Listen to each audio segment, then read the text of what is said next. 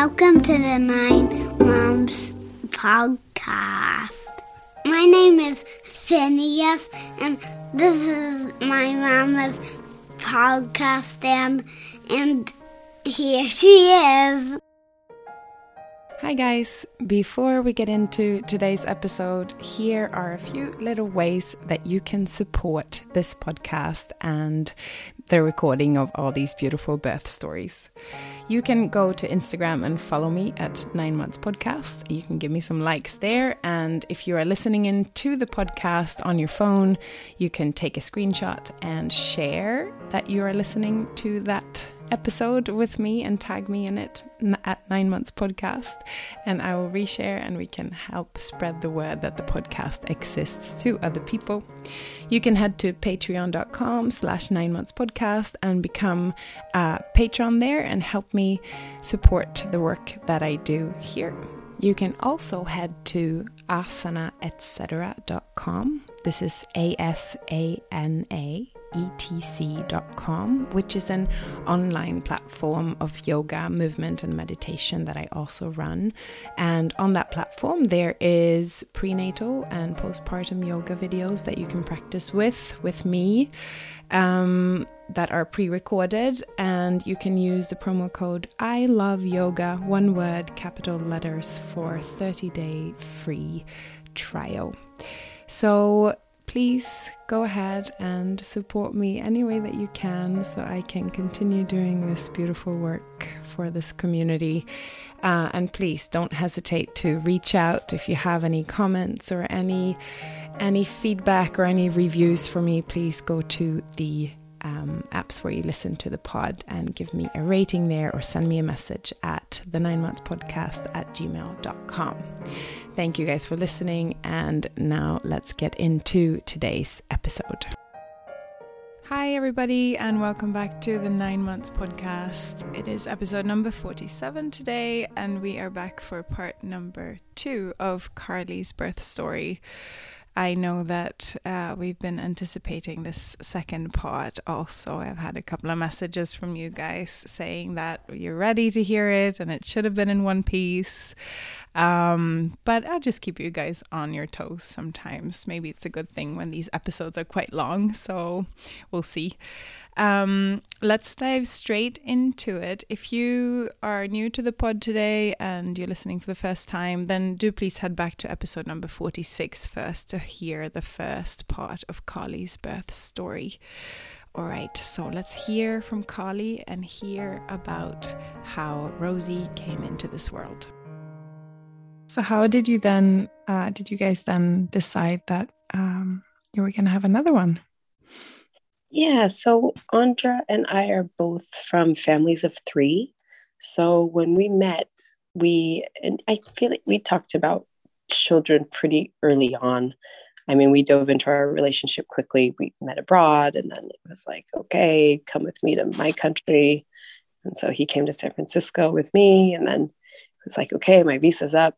Do you want to come to my country? So then I moved to the Czech Republic with him. And so, you know, you kind of um, you talk about stuff if you're going to follow each other to each other's countries i feel it's much it's not as casual dating as oh whatever we're in the same city we're the same nas- nationalities um, so i think we were both set on we wanted three kids and when we had one we decided we wanted two and so now that we have two we think okay i think two's it i think maybe three would be crazy. So we always knew we wanted at least two and three if uh, if we decide to go crazy. So it was um, it was just a matter of kind of planning. Okay, let's let's um, let's wait till you know we get to enjoy just our first kid and you know, we didn't feel like we needed to rush into having another one too quickly. Um, and so we actually we planned on trying to get pregnant uh, at the beginning of uh, 2020 actually. In the spring of 2020 we were planning a trip to indonesia. And so we thought, well, I don't want to get pregnant before we go to Indonesia, but maybe we can get pregnant in Indonesia. That sounds like a lot of fun. Um, but then um, our trip got canceled because of COVID. And so we um, we didn't go and we decided, okay, I don't know, let's just wait a couple months and see what is happening in the world. Um, and then it seemed, okay, doesn't seem like this is going away quickly. Let's, you know, keep keep living our lives. And so we decided to start trying um, I think in like that summer, summer of 2020. And um, I think we were both a little bit surprised that it didn't work the first time. So we kind of thought, huh, that's weird. I, I thought I'd be pregnant. Um, and so we were both a little bit like, because Santiago, so, oh, okay, yeah, I was thinking pregnant, you know, when we looked at each other. But with Rosie, it took um, uh, not too much longer. I, I, think we were trying for maybe two or three months. Um, and again, we we were on a trip to California in the national parks. and so that's uh, that's I guess our our our, our place. yeah, now you know where you need to go if you want to go crazy, right? Exactly. you just have to find a a west a western U.S. park. We haven't. Mm. I don't know. Mm. Never been to Yellowstone. I don't know if, if that counts, but yeah. So um, yeah. So we we got pregnant and um, yep, kind of the same thing. Flew back, found out I was pregnant in in the U.S.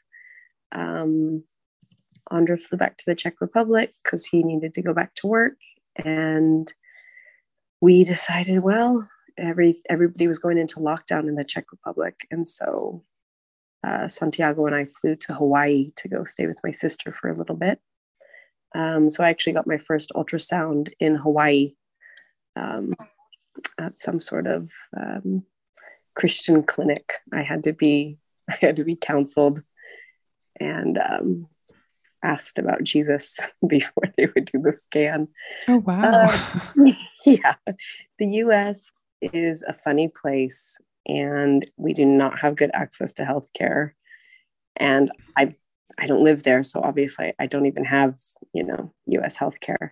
And so if you want access, a lot of the times you have to rely on on the Christians or the religious organizations or you know, something. So I was like, hey, I'll I'll I'll go to the Christian community health clinic. I, you know, I'll, I'll, I'll talk to you about God for a little bit. So they were very pleased that um, we wanted to keep the baby and that we were married and, you know, all that. So oh, that's great. That was kind of a funny, that was kind of a funny experience. But, yeah. um, and I remember I shocked the nurse because I just took off my pants. She was going to do the ultrasound. I was like, all right. So I just stripped down my clothes. I guess I'm just so used to it. Here, we're just, I don't know, a little bit more like um, not afraid of nudity, I suppose. Mm-hmm. And I remember she turned around and she was like, What are you doing? I said, You're going to take an ultrasound. I'm just taking my pants off. She was like, You don't have to do that. I'm just going to pull it down a little bit. I go, Oh, okay. I'm sorry. so, that was kind of a funny i mean even though i'm american i it was a bit of a funny culture shock yeah situation um and so yeah then came back came back to prague when i was um, yeah probably two or three months pregnant and um yeah kind of a i would say it was a very similar pregnancy um no morning sickness. Um, I also, unfortunately, with both of them, I get insomnia um, from the first, like the end of the first trimester to the beginning of the second trimester. And I remember insomnia with my second pregnancy kicked in the same week that Santiago started to sleep through the night by himself. Oh, and I, goodness. No, I was so pissed off that yeah. everybody was finally sleeping. and I just, I just I just couldn't sleep. So that mm. and it's it's interesting how both pregnancies were so similar. I thought, is this insomnia? Am I just still having like really, really delayed jet lag? But no, it was insomnia. And I think I had it for about a month. And then it just goes away. It just it just ends. And I started to sleep. Um, and then I knew about gestational diabetes, so I got tested early. And um, this time I had to be on medication for it. Um, the first one, it was just controlled with diet and exercise. And I think, at least for me, um, my blood scores would be really impacted by my mood and my sleep quality. And so when I was pregnant with Santiago, I could control that a lot more because I didn't have a kid. It was just me and I could get I could nap for as long as I wanted during the day, which I totally did. I would take naps all the time when I was pregnant. But with Rosie's pregnancy, I I I couldn't do that. I still had Santiago. I mean, I you know, still had to be mom. And so I think that my my poor sleep and then just needing to be mom all the time, I had less control over when I woke up. You know, there would be so many mornings when I just woke up to, you know, Santiago would just scream for me. And so I'd be like shaking out of bed, run to Santiago, and then I would need to test my blood. And I already had that kind of adrenaline kick, which would impact my fasting score. And then I would get stressed out that it was going to impact my fasting score. So it would impact my fasting score. Um, so it um, it was it was harder it was harder for me to control. I could control it with food and exercise, but that very first morning fasting score was really connected to my sleep and my mood, and so I I needed to start um, medication to to help to help control it. And it um it didn't really help honestly. Um the thing that helped the most was just doing what i could do to get a good sleep and to wake up without stress.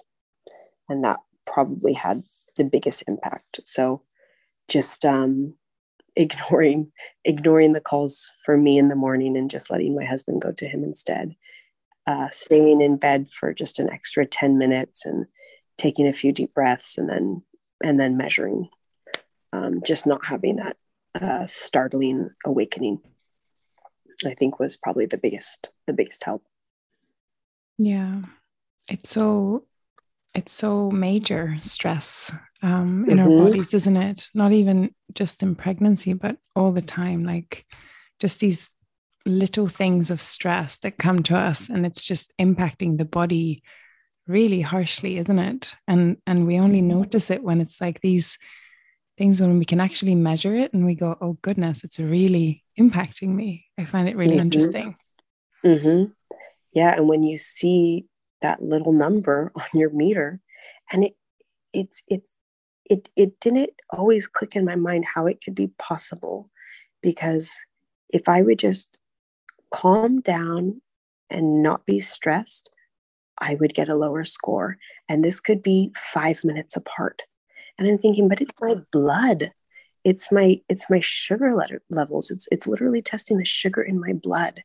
How can it how can something like that change so quickly? Mm. But I don't know it yeah. uh, it does, it does. yeah it's wild yeah. yeah. totally that's a whole other podcast i think yes, yes. oh great so how did you get into um to thinking about a vbac or, or did you or did, how did that yeah. all come around well so i feel like even though i did have a positive uh, cesarean experience I didn't I didn't want to repeat it. Um, I, you know, just from reading about about births because, like I said, I didn't even consider having a C section. I didn't even imagine that that would be something that could happen to me.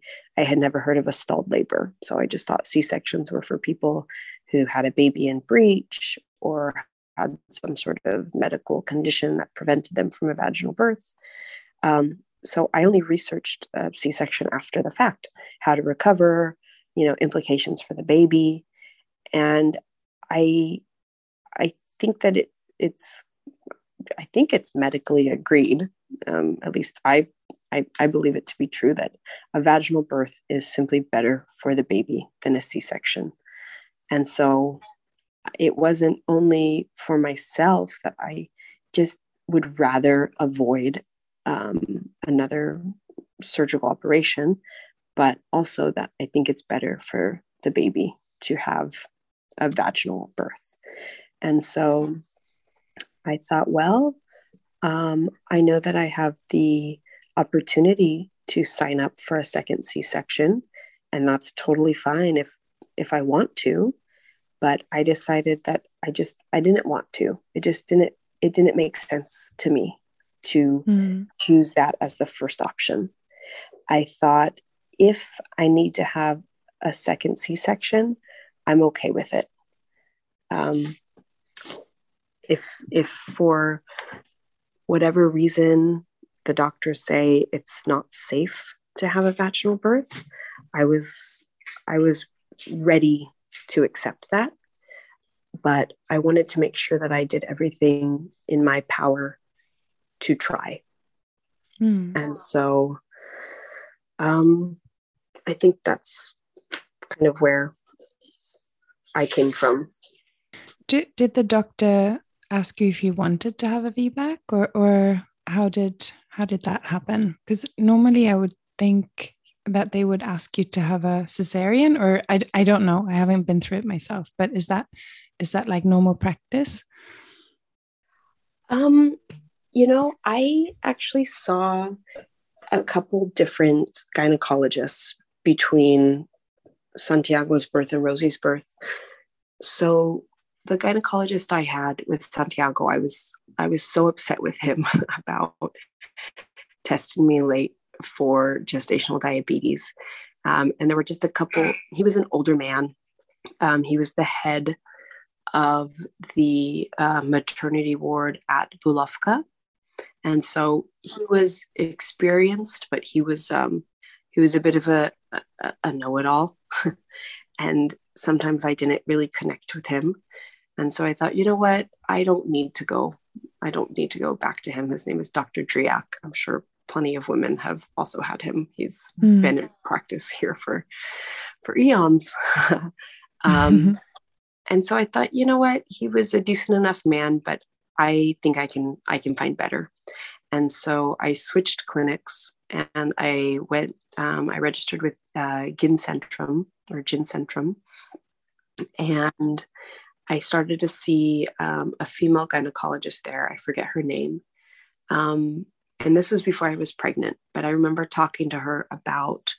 Um, I think I probably had a question on one of my pap smears about, oh, can you check my uterine scar or how, how am I recovering? You know, and I remember she very matter of factly was like, yeah, well, if you have another kid, you're probably going to need a cesarean. And so I just kind of took that as, hmm, okay, interesting.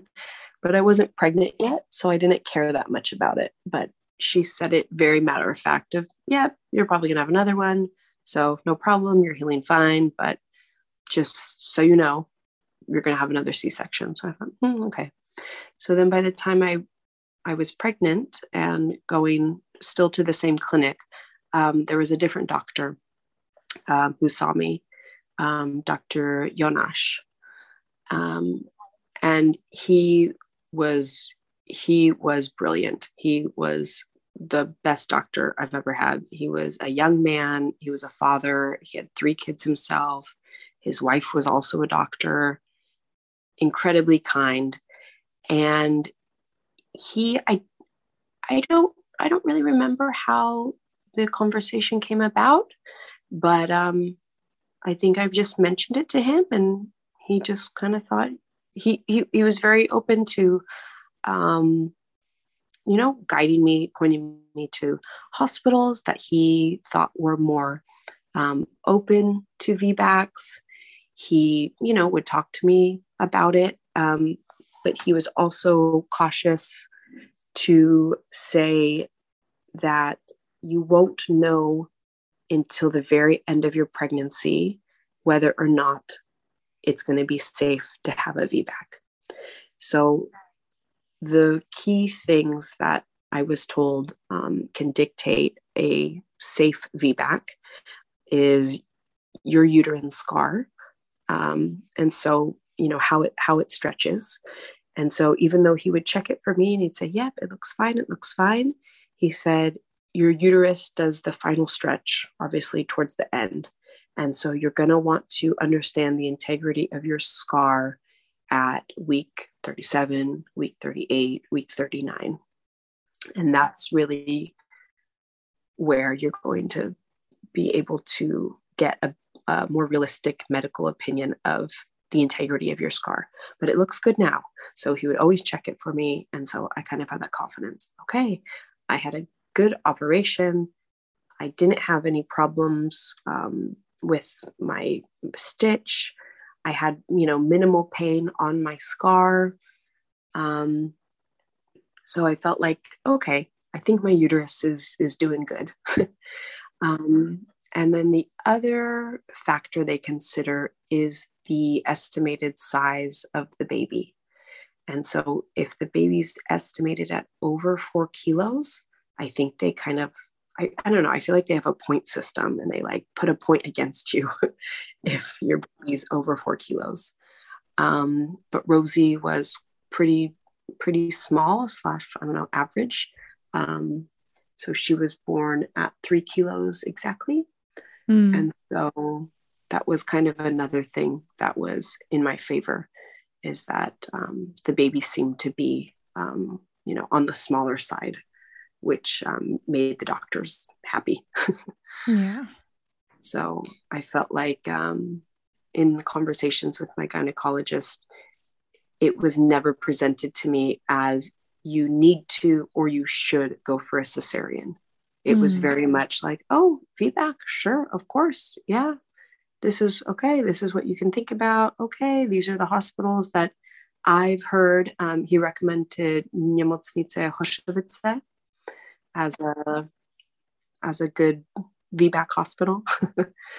um, and so, you know, I just looked around and I don't know, tried to ask ask other women, and because I think it it really comes down to your will to have a VBAC and the doctor's and the hospital's approach to VBACs. And so, did you go with this hospital that he recommended? I actually didn't. So, oh. I um, so I felt like with with Rosie, I I wanted to plan and prepare in all the ways that I didn't with Santiago. Um, because my experience really showed me that it's not just something that happens. It's something that you know you you need to get ready for physically and mentally you know and i kind of i was thinking as i was you know thinking about okay what am i going to talk about on this podcast? You know what are, what are my mm. thoughts about this? Mm. I was thinking of the metaphor that you would never go run a marathon without warming up. Like never nobody would go just i mean unless you're crazy. You wouldn't just go run a mm-hmm. marathon. No you you train you exercise you you know you run you you know you, you, you at a minimum you stretch. You you do these things to prepare yourself physically and mentally to right. undertake this big thing a marathon. Well giving birth is to, i think totally the same way. You need to prepare yourself physically and mentally to go through labor and so I think kind of switching that mindset to, I want to get ready for this birth because I, now I know what birth is and I need more, I need a, I need a toolkit. I need, I need things that I know I have done and that I can do um, to make it the birth that I want. And so part of that process was deciding that I wanted to work with a doula. Um, and so I heard from another American woman who uh, had a VBAC here in Prague. And she said, Oh, doula Lenka, you've, you've, you've got to contact Lenka. She's the best. Uh, we joke that if we have a third kid, I would not do it without Lenka. I could leave my husband at home, but I would absolutely have to have Lenka. And I was like, uh-huh, okay. But I totally agree with her now. mm. I would not have another birth without Lenka, but I could leave Andra with the kids. Um, so, um, yeah, deciding to work with a doula, I think, was a big step for me. And she was very supportive of me having a VBAC. And she was part of this pilot program happening at Bulovka, where doulas work with the midwives to create a more woman led birthing experience. And so she was doing, I mean, bless her heart, she was volunteering as a doula at Bulovka just to make sure that this program could could exist. Wow. Um, and so she said to me, and I and this I was already about five, five and a half months pregnant when I reached out to her. And so, of course, I was already registered at um, different hospitals. I was registered at Podolí and Neratovice. Mm. Um, and she said to me, well, have you considered Bulovka? and I said, no, I just, I don't know. Bulovka is some big hospital. And I think I had a, a negative connotation because my former gynecologist was was the head of it. And so I thought, I don't know, I don't think I want Bulovka. But she said, and she told me about the program. She told me how she volunteers there and how if I decide to register there, that um, she can kind of just help facilitate things that much more because she's so familiar with the hospital and she already works with the midwives. And so she said, you know, if there's already that harmony existing with with your team of your the medical people and doula and you know yourself it can just make things that much smoother and so i thought okay i, I trust you I'll I'll um, I'll switch to Bulovka. Um, and at the same time, I found out that my former gynecologist was no longer the head of Bulovka, but he moved to be the head of Neratovice. and so that made me think, okay, well, I don't I don't want to go there. um, and um, yep, so registered at Bulovka and um, I did a couple uh, preparatory courses with Lenka. Um, so we met to talk about just talk about birth, talk about the stages of labor. Um, and it was kind of a mix of um, discussions, but also like specific techniques, different ways uh, you know, different ways to breathe, different ways to stand. Um, we talked about, um, you know, different words to use, which when we were when we were talking about this, I, I found it, I don't know, maybe a little bit silly. I was kind of like, yeah, yeah, okay, you got to, all right, to talk about the words you use. But during pregnancy, um, I think Andra said something very simple out of you know the goodness of his heart. Don't don't bunch up your arm or don't don't bunch up your shoulders or um, don't don't forget to breathe or something like that. And i think i snapped at him i said don't don't say don't. Because it really is so powerful to only use the positive versions of what you're trying to achieve. So instead of saying, don't scrunch your shoulders, you can say, uh, relax your shoulders, um, you know, breathe, release your breath, not don't hold your breath. Mm-hmm. You know, in in theory, I thought, mm, okay, this maybe sounds a little bit too, too, I don't know, hip titty dip titty for me, but it was so, it was so important um, when the real deal was happening, and I found it really, really useful that Lenka guided the whole thing and helped guide my husband with this positive type of language to give me tips about what to do with my body, what to do with my breath, and what to do with my movement. Um, yeah. So we did kind of a, a, session on that. And then we did a session um, called Spinning Babies, which are a bunch of different positions that you can do um, leading up to the labor to kind of create space in your body um, and you know also kind of relieve um, some tension. And then you can also do the the moves during labor which is very uncomfortable but it um, it can help kind of progress things and um, kind of in my opinion give you give you something to do. Feel like you're you're doing something to promote uh, the process. Um, and that you're moving somewhere. So so yeah just preparing for the vbac i i wanted to do everything.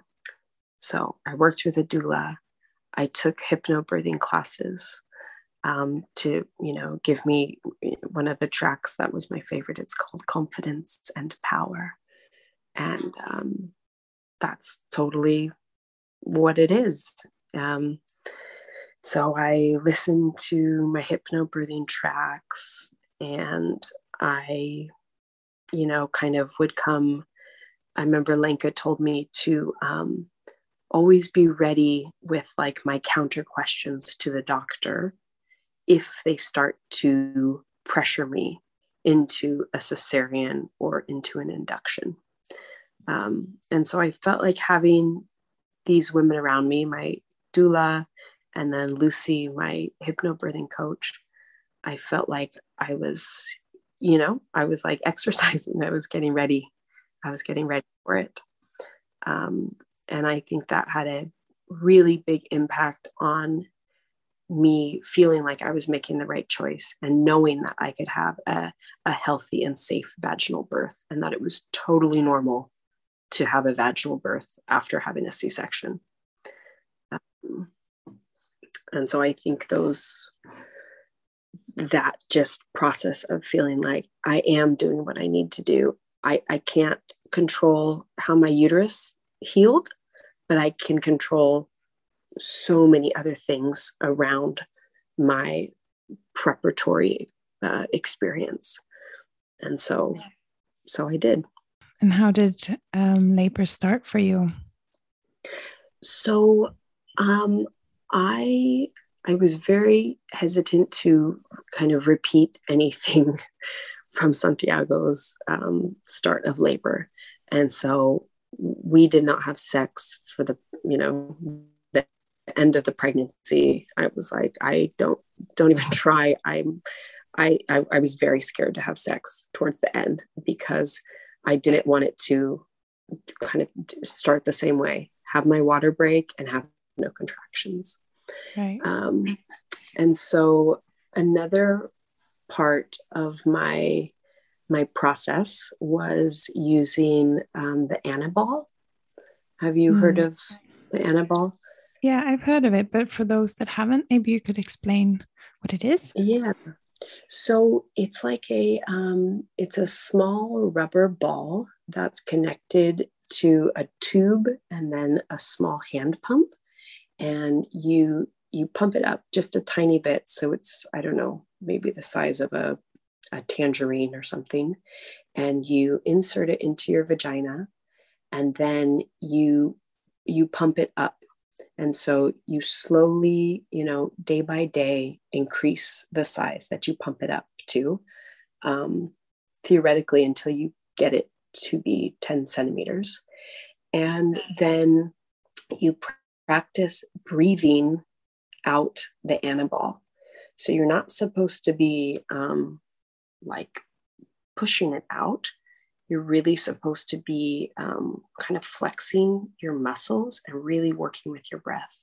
So that was really a part of the physical training of um, understanding how um, my vaginal muscles work, how to connect my vaginal muscles to my breath and to my breathing. And so I was very intentional with practicing with the Aniball every night from, I believe you can start at week 36. And so that was kind of part of my my routine was practicing with Aniball, having, you know, space to myself. Um, and paired with that, um, I also did perineal massage, which physically was actually really freaking hard. I remember looking at, I was following these Instagram accounts going, how do these nine month pregnant women get two thumbs down into their vagina and, you know, spread slash massage? And you know my husband was he's like i'll do it for you. Show me the show me the tutorials you know? Um and i was like no I, I got it. I you know i can figure it out. And i so I, I made that that that was actually a very challenging thing to figure out how to do but again i just wanted to anything that i could do i wanted to do so i was very deliberate with the Aniball and then taking a shower and doing a perineal massage. Um, and so that was my process starting from 36 weeks. And then during, once I hit my due date, um, I tried to stay calm, but I thought, okay, I need to step it up a notch. so um, a another doula um, lent me a vaginal steam stool. I think it's called steamy. I don't know. It's basically a stool with a hole in it. And you, there's some special herbs that you boil the herbs and then you put the steamy pot below the stool and you, you know, very carefully take the lid off of the pot so you don't burn yourself and you let the steam go up into your vagina and you have a blanket wrapped around you. And so that is supposed to also help prepare you for birth. So you do that, you know, towards the end of your pregnancy. And so I was, I like, I, don't, I would, I would sit on my pot, I would do my vag steam, I would listen to my hypnobirthing tracks. I would eat one, one piece of dark chocolate with like my allotted amount of, you know, sugar. And I like, I mean, I, I did this religiously and I knew that in a couple days, let's see, her due date was the 21st, and she was born on the 25th. And I knew that on the, the, the night of the 24th, there was going to be a full moon and a storm. And so, even if it, I, I don't know, I, I think they, they help. One of the midwives did say, she goes, Oh, yeah, there's a storm coming, it pulls all the due dates closer together and so I totally had my mind. I'm like, okay, the storm, the storm, the moon, it's going to bring the baby. And so I, you know, I kept telling myself this. And that night we went on a walk. Um, that was also part of the gestational diabetes routine is to go out for a walk after dinner and be active after my last meal of the day. And so mm. uh, the three of us went out on kind of like you know it was a it was a pretty solid hill that we hiked up um, you know and it was kind of raining a little bit and you could totally feel the storm coming on and so then we came home and that night um, laying in bed around i don't know 10 30 or something um, i started to very slowly feel contractions and so i was very excited i'm like okay I'm, I'm feeling it it's happening and so I started to take notes on my phone. You know, I'm trying to sleep, right? But it, they were coming every 15 minutes or so. And I'm trying to, you know, kind of write it down and take note of what's happening. And a, maybe an hour or so, hour and a half into these kind of very slow but building and elongating contractions, my water broke. And so I thought, okay, this is this is definitely it. All right, water broke. I'm having contractions. And so I called my doula and she said, okay, it's it's up to you. If you're comfortable, stay home and wait till the contractions build. And if you're not comfortable, go to the hospital and I'll meet you there. And so I I'm not I was not the um the home birth type. I I feel more comfortable and confident in a medical setting. And so I thought, no, I don't want to stay home. I want to call Babichka, tell her to come right now, be with Santiago, and Andre and I will go to the hospital. So we weren't we weren't in any crazy rush, but I think we arrived to the hospital around maybe one or two in the morning when my contractions had started very slowly around 10:30 at night. Mm. And so um, we arrived to Bulovka and as I was and the, the, the, contractions were, were definitely building. They were they were getting to a point where I kind of needed to um, you know get, get support and you know crouch down a little bit and and breathe. And as I'm as I'm kind of you know looking down at the ground and and going through my breaths, um, I found a little painted rock. There's like this um, there's this thing around the Czech Republic, like um, you know Kaminky, Kaminky Facebook groups. Oh, yeah, yeah. With where people, yeah. yeah, they paint rocks, and somebody had painted a little rock that said Laska and had little um, like heart flowers growing. And I was like, oh, what a sign! This is all meant to be. so I felt like I was really having everything lined up for me. Um, to have a good experience. So I, I, grabbed the rock and then we went inside and checked ourselves in. Hmm. Um, and of course, you know, after nine months of carrying my pregnancy book around with me, freaking everywhere, I left my booklet at home. so that um, I got, I think mostly my husband just got scolded for it. I wasn't really paying much attention, but um, Bulovka was full. They were, they had every every room was full the storm really did pull people into labor. And mm-hmm. um, so I had to wait um, a little bit in in the chair or in the kind of pre-check-in room and you know they checked me and they said well you know you're not you're not dilated much you're you're only i don't know two centimeters or something um, we we don't have a room for you yet but we would like to give you um, what's it called? Um, it's like a manual induction. It's a balloon that they oh, like the Foley bulb. Yes, yes. Yeah. Um, so that's that was Bulovka's um, first method. They really prefer the manual induction before they do um, like a drug induced induction. And why, why did they give you an induction when you were not, uh, when you were in labor?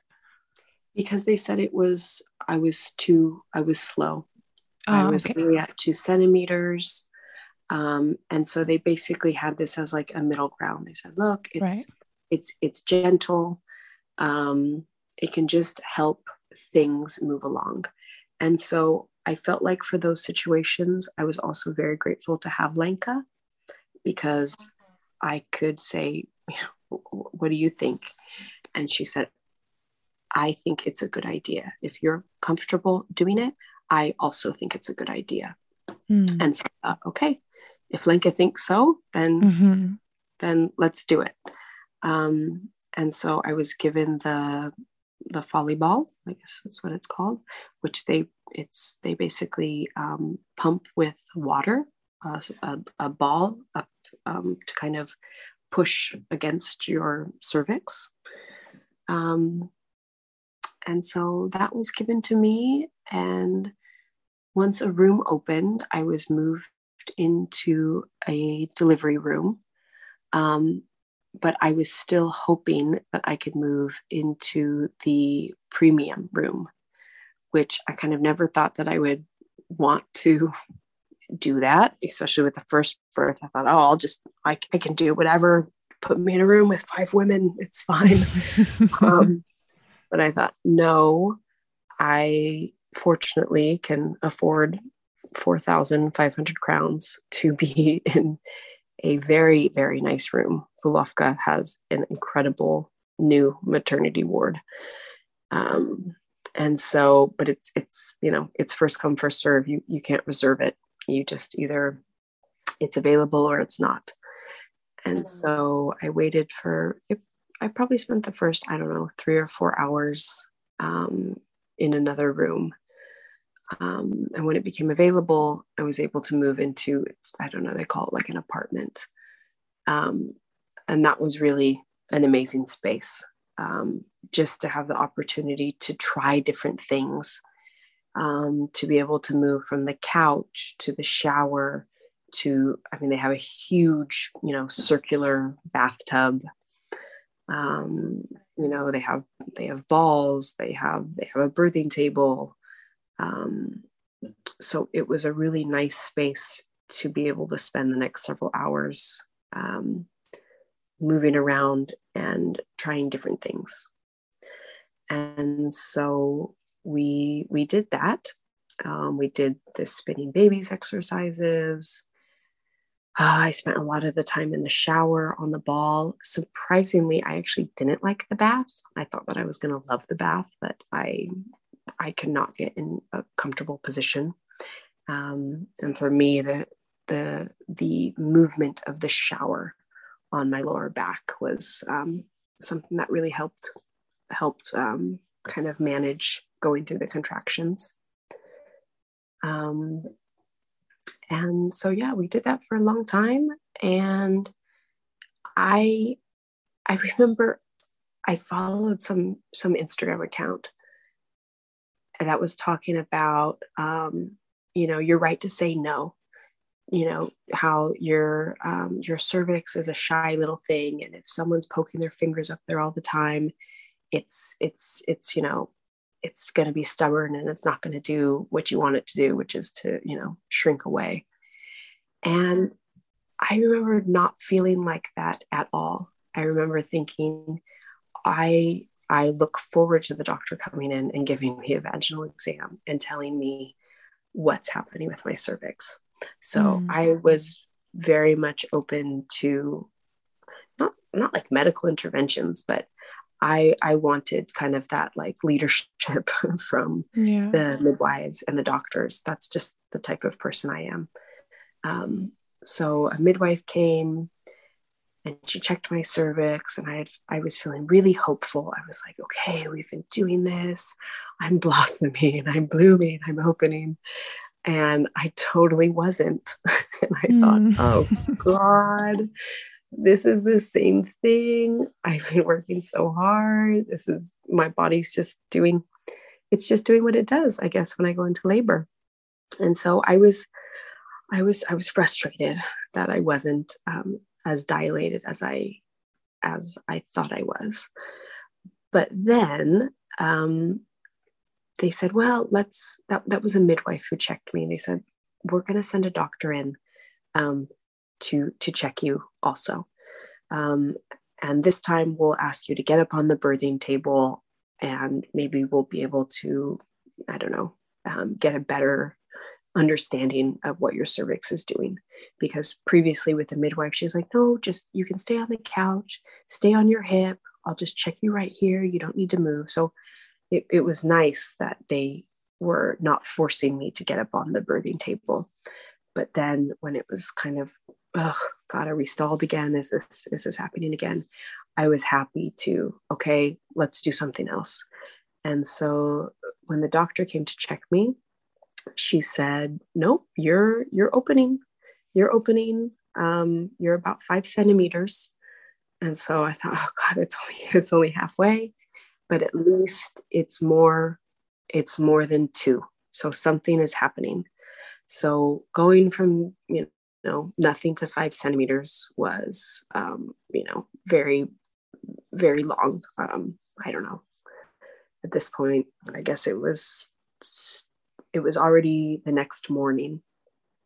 Yeah, it was already, it was actually already the next afternoon. Um, this was probably at, yeah, 12.30 or 1 o'clock the following day and i was still only five centimeters but i had been having you know very intense constant contractions that just felt i remember saying to my husband like they, they won't stop. They're not stopping like just because i might look okay like they're they're not stopping. Like don't leave me. They're not stopping. Um and so they said well you you still you have an option to have an epidural. Let us hook you up to the monitor and we want to make sure that your contractions are strong enough and long enough to give you an epidural. Um, because my understanding is that an epidural can go one of two ways. It's either going to help progress the labor or it can be a reason to stall the labor and to, to slow things down. But um, I thought, well, I I thought whatever happens, I need some sort of relief. Um, and I had an epidural as well with Santiago, and that was be- before the C-section. I think after the you know before the second round of oxytocin, and so I was very much open to an epidural. Um, and so, you know, then it's the agonizing wait for the anesthesiologist who you know of course there's only one in the building and so it was kind of the the great news of okay they're going to give me an epidural. I'm going to be able to take a couple deep breaths and just you know relax for a little bit. And maybe i'll take a nap. Maybe i can eat something. I, I don't know but i i need i need this this pain to stop. And so um, they came in gave me an epidural. And I mean, I, ugh, I, I'm, I'm, I'm a big fan of them. It was, it, um, it was the thing that, and I know this doesn't happen for everybody, but it was the final thing that my body was able to relax. And I opened that last five centimeters in 30 minutes. Wow. And so I just, I even though I was trying, I was trying so hard to relax and to breathe and to open. The contractions were were were so strong and, and, and so intense that I think I just wasn't, you know, kind of letting myself release enough. And so once I got the epidural and I could just actually really truly fully like let my body um, ease, I I opened up and so, you know, of course, at this point you can't feel it, which I, for me, it was, it was perfect. I got to push while I was still under full epidural. Hmm. And so I feel like here they often try to avoid that because they want the woman to be able to use her muscles and feel her body to effectively push out the baby. Um, but I feel like I had done all that training. And so I totally knew what to do. And mm-hmm. so those last 30 minutes were kind of wild. They, they, you know, we were all about to go take a nap. I mean, my husband was going to go take a nap. Link was going to probably go take a nap. I was going to fall asleep. And they go, Oh, you are opening up. You're, you ready to push? And I was like, Yes, yes. I would so rather get this baby out than take a nap right now. Like, yes, let's push. And um, towards the very end, I was opening up so fast that um, she dropped down too quickly. And I don't know if it was, if her heartbeat was, I think her heartbeat was going up. And this like magical midwife, kind of this kind of bigger lady with like, I don't know if you know the, the some some, some Czech women wear these this blue eyeliner. It was this mm-hmm. woman with like bleach bleach blonde short hair, and her, you could tell it was the type of eyeliner she wore every damn day. And she had this blue eyeliner and this big woman, and she just came in and told me to get on all fours. And I was like, yes, yes. and she she literally put her hand up my vagina and pushed Rosie back up inside me because she was like coming down too fast. And within like a minute or something, she, I mean, she totally saved the day. Her heartbeat calmed down, everything was fine. And then I was able to push. So, I mean, I was so impressed by the medical team at Bulovka. It was, I mean, I didn't even realize what was happening until after the fact. People explained to me what just, what had just occurred. Um, so the you know the the 30 minutes after the epidural to her being born was like you know action packed um but then the actual pushing um you know the head doctor came in and he said okay you know i want you to push when you feel a contraction and i said well i can't feel anything. Can you just tell me?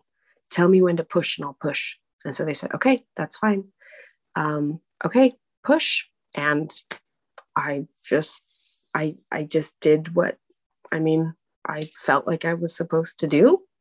And they she was coming out um, but at the you know in in the seconds as it's building up um, he said we're going to extract her and I said okay you I'm, I'm I'm with you and so they used the vacuum extractor to help with the final push or pull um, and and there she was. She came out, and um, I remember, I you know this whole time I was I had my eyes tightly shut, and my husband's going, "Open your eyes, open your eyes." so, you know, I opened my eyes, and there she was, and they they put her they put her right on my chest, and I remember. Um, you know, we were there together, but um, I, I didn't get to see her for the first you know couple minutes because she was just she was just there on my chest so i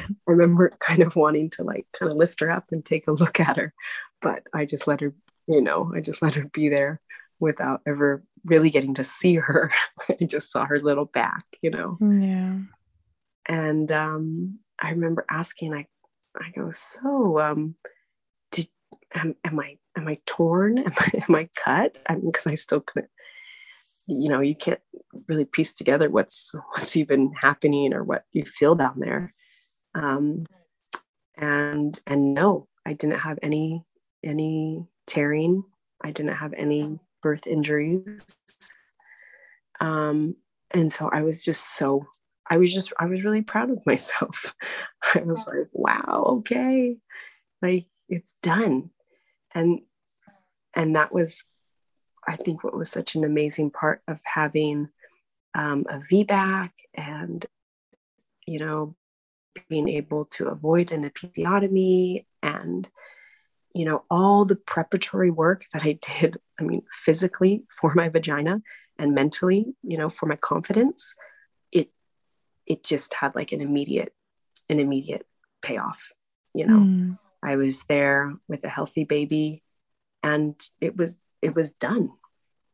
Yeah. I mean, you know, of course I was I was sore, but it's it's not the same type of sore as a as a C-section, you know. Um so it was just kind of um yeah, it was I it, I was I was I was so I was happy and I was proud and um it really changed my thinking that wow even though you know that labor it was still so intense it, it really was this beautiful experience you know not um not something you want to do too many times in life but it, i i used to think that you know like i said birth was just some a horrible thing to get through but um if you really practice and prepare and you know know what you want it to be then it really can be you know something like um, amazing Yeah, so. absolutely. Absolutely. Oh, that's really nice. And how was it to have two little ones at home? it's crazy. I think it's crazier now, maybe than it was at the very beginning. I don't even know how that how that works itself out. But um, we um, I was I was very happy that by the time Rosie was born, Santiago was no longer in diapers, and he was happy going to um, a preschool a couple mornings a week. Mm. So it was nice to be able to feel like we had set set Santiago up with his little life, um, you know, several months before Rosie showed up, so that when Rosie came, it wasn't this like big uprooting for him, and he wasn't being replaced or something. Yeah. Um, but that he kind of already had a little bit more independence in his life already. Um, yeah. And yeah, we all just kind of welcomed Rosie like she's kind of always been here. yeah. So oh, that's really beautiful. Yeah.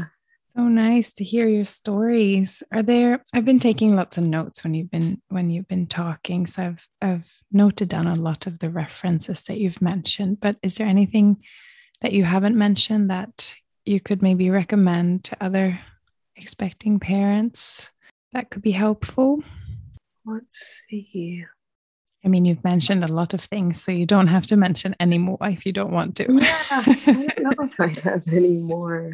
Um, but yeah, I think just, just planning and preparing.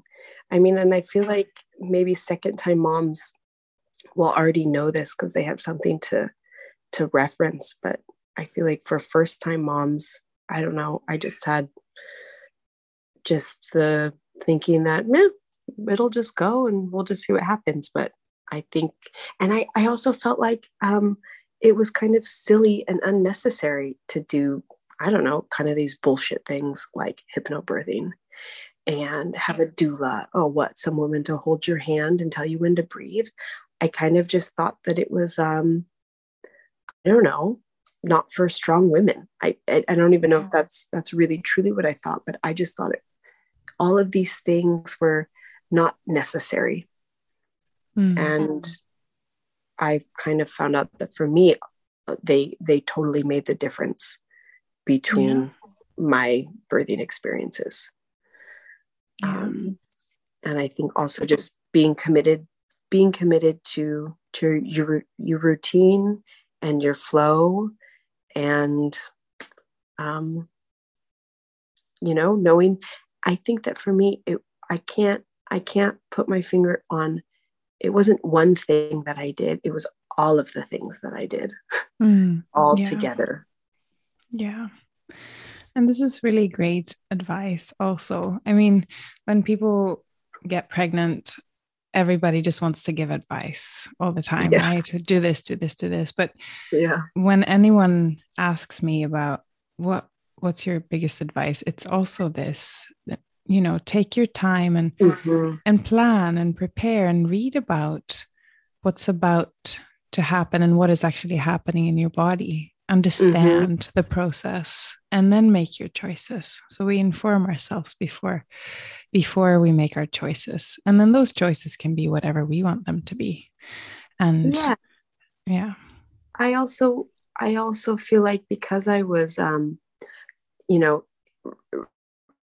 reading and informing myself so much and surrounding myself with with with people you know m- midwives and doulas and hypnobirthing coaches that when i saw advice that didn't make sense for me i was okay to kind of go huh that's not for me so the advice of um, say no to vaginal exams i thought mm, i i that doesn't mm, I don't think that applies to me. That's okay. Mm.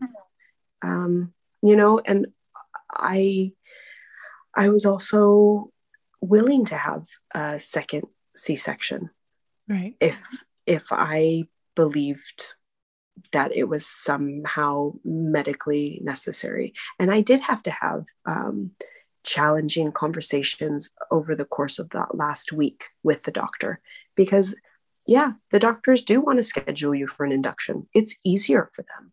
They get yeah. to plan. They get to plan their their birthing flow. I mean, and they get to plan their holidays. It's it's not it's you're not crazy to think that the doctor wants to plan to make sure that they have the birth on a Wednesday, not on a Friday, because that would you know kind of mess up the weekend. It's mm-hmm. like those these are these are humans. These are people. Yeah, I I hope they always have you know the patient's best interest, but they're also strategic. They're also managing and running a huge hospital. And yeah. you are one of dozens of women that day who are going to give birth yeah. at that hospital. And yeah. so I I definitely had to have um, I had to push back on they, they wanted to pencil me in for an induction uh, a couple times and I said oh let's wait for this man let's wait for that oh, okay let's wait for that so I kind of had said, well, let's agree. I think I had told them that I would agree to the 26th and they could pencil me in on the 26th and I could decide that day if I was going to show up or not.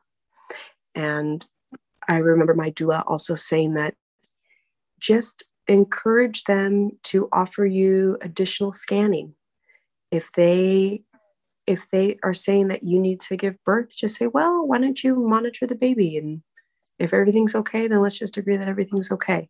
And so um, I did have one extra monitoring um, over the course of those extra couple days when I was past my due date. Mm. Um, and so I think for me, I had a balance of knowing my body and knowing you know my rights also but also having if, if i felt like there was really some sort of medical line that was being crossed of this is not safe for you then um, i think I, I would have i would have heeded that advice. But when it was all general and typically for women or statistically for women blah blah blah blah blah and i thought mm, i don't think that really fits for me. Um, and they they they have marks against you if you've had a previous cesarean if your baby's over four kilos if you take medication for gestational diabetes. How many milligrams of medication do you mm-hmm. take for gestational diabetes so i actually had to have my diabetologist talk to the delivery doctor and convince them that it was okay for me to wait past my due date. So mm-hmm. I definitely, it wasn't, you know, all smooth sailing. I, I had to, I had to, you know, be confident and, and stand up for myself, particularly in that last week when they really want to push you. And it wasn't pushing me towards a C-section, but it was pushing me towards induction. And yeah. I really didn't want a repeated stalled labor. I really wanted birth to start with contractions followed by the water breaking or you know followed by more more contractions. I didn't want to just go try to start the labor without it naturally coming from contractions. And so yeah. Yeah. that was really important for me yeah of course i mean it's really hard if you have someone telling you those things these statistically this happens and we need you to do this because it's not safe and this and that. And mm-hmm. if you don't have the information, if you don't know everything about it or you haven't mm-hmm. done your reading or, or studying before, then of course you're going to be scared and say mm-hmm. yes to everything yes. that might not be in your best interest. So, so yeah, you're mm-hmm. totally, totally on point, I think. Yeah. Yeah. Oh, wonderful. So, Thank you so much, Carly, for coming on and sharing your beautiful birth stories with us today. I really appreciate it. Yeah, it was a pleasure, Lisa, and I, I hope um, I hope it helps somebody listening have the the confidence and power that you can do it. Thanks again, Carly, for coming on and sharing your beautiful birth stories with us here on the podcast. If you guys are listening in and you'd like to reach out to Carly, then do go ahead and send me an email at the nine months podcast at gmail.com and I will forward any message that comes in to her just from there. If you would like to share your story, then you can send an email to the same address, the nine months podcast at gmail.com, or you can head to the website and fill out the contact form there. You can also head to the website and check out the directory for any kind of birth experience that you're looking towards finding more information about. You can find there. I will be back again next week with another episode for you guys. Have a wonderful first week of June.